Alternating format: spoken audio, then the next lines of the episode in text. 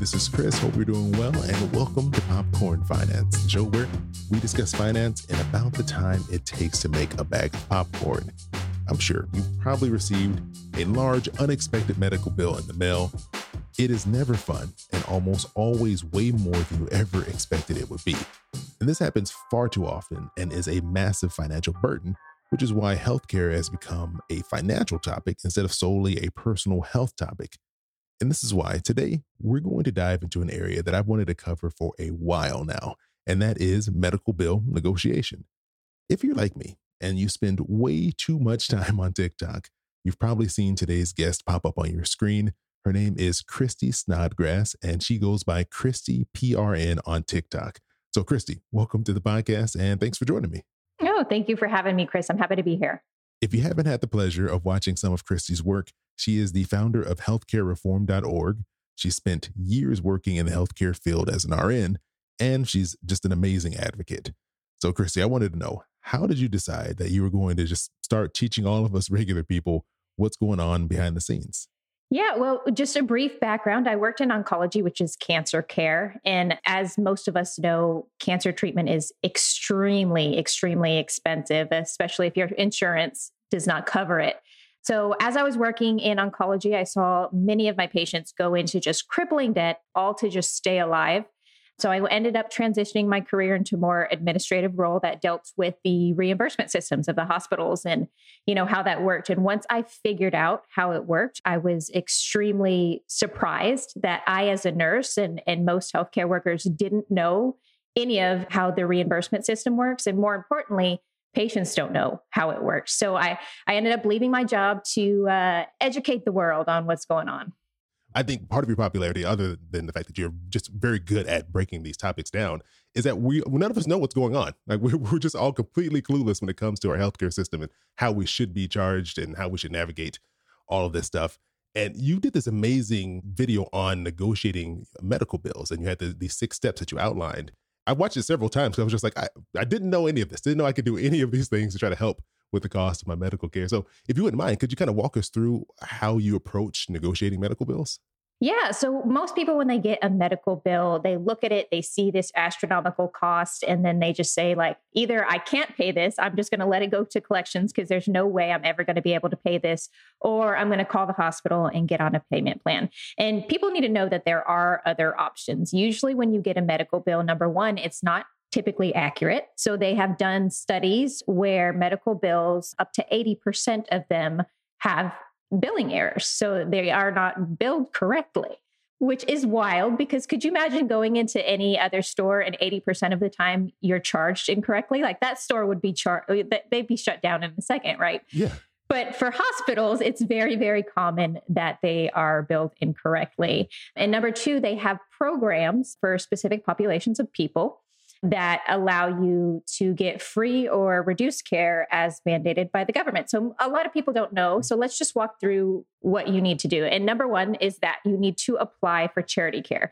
So every nonprofit hospital in the United States is required to provide charity care for low income patients. Now, when I say that, I want to add caveats to it because a lot of people say, you know, I have a decent income. I'm never going to qualify for that. Like, I'm not I'm not that poor, mm, right? Yeah. So they end up not applying for charity care and they don't understand that many hospitals will tier charity care. So usually 200% of the federal poverty line or below, you get your bill completely wiped out. You don't have to pay anything. If you do have to pay something, it's an extremely small amount. But then hospitals tier reductions in your bill up to like 500%. So let's say a family of four making less than 53,000 a year, they're going to get their bill completely wiped out. And then really that high. That high because that's 200% of the the federal poverty line and that's what most hospitals do.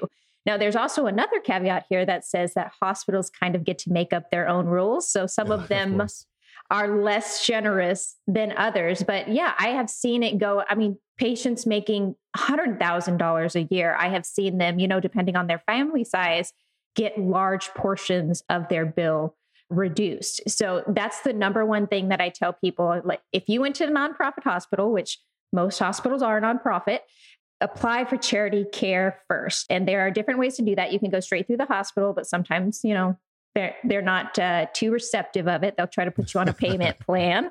Sure. There's also a free organization called dollarfor.org and they will you know hold the hospital accountable for you they'll submit your charity care application and follow up and make sure that the hospital is doing what they're supposed to do so that's that's number one oh christy um, i would ask you just a quick follow-up question mm-hmm. on that is this only regards to like things you would need to i guess check into the hospital for or would this be like if your doctor is at the hospital and you get like you know routine things done so, as long as it is attached to the hospital, you can apply. They don't always have to do it for outpatient services. So, if you just went into the hospital to get like an x ray or to see a doctor, they don't always have to do it for that. But anytime that you are admitted to the hospital or in their ER, you can apply for charity care.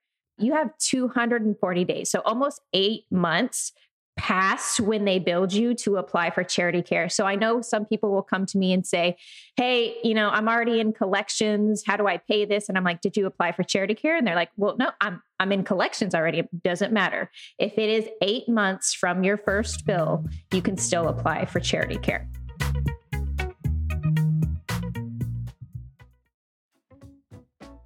Next, if you don't qualify for charity care, ask for an itemized bill. And what that bill is going to do is going to break down the charges because when you get the bill in the mail, it's just the total, right? You're just seeing that huge number and it doesn't explain any further than that.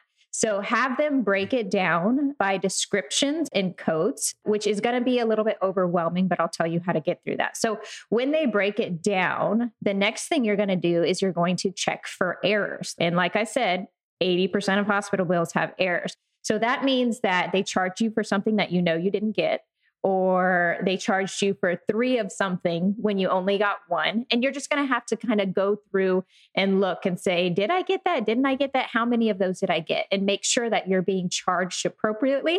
And if you are charged for something that you know you didn't get, or you, you know, they're saying that you got more than what you did, you need to make a note of that and follow up with the hospital and say, "Hey, I didn't get this. You're you're charging me fraudulently."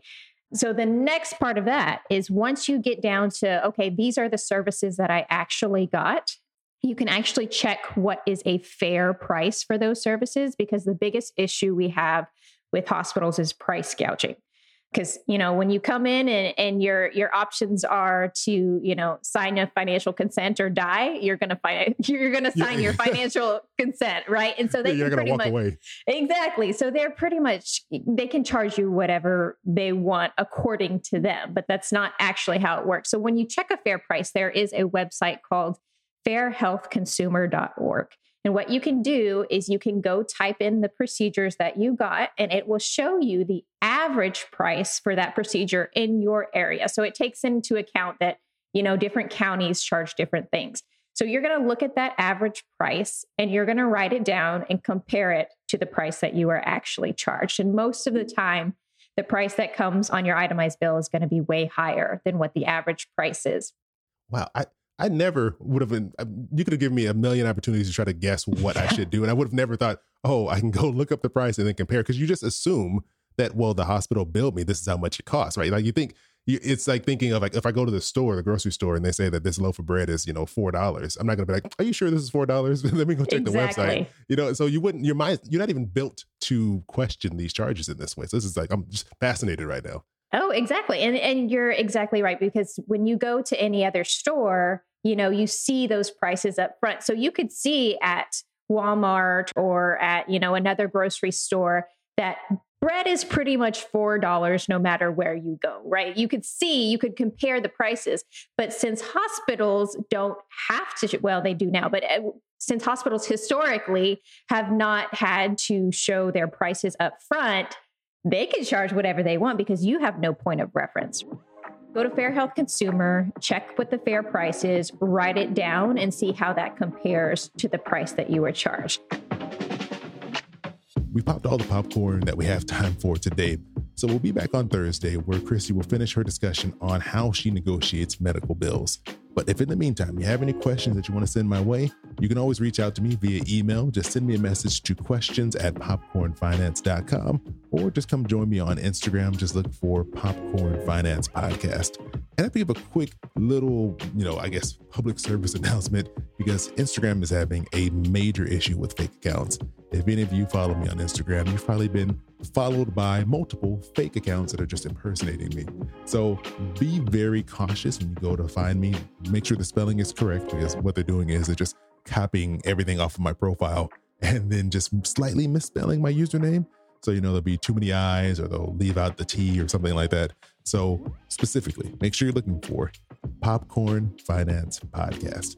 All one word, no weird misspellings or anything like that.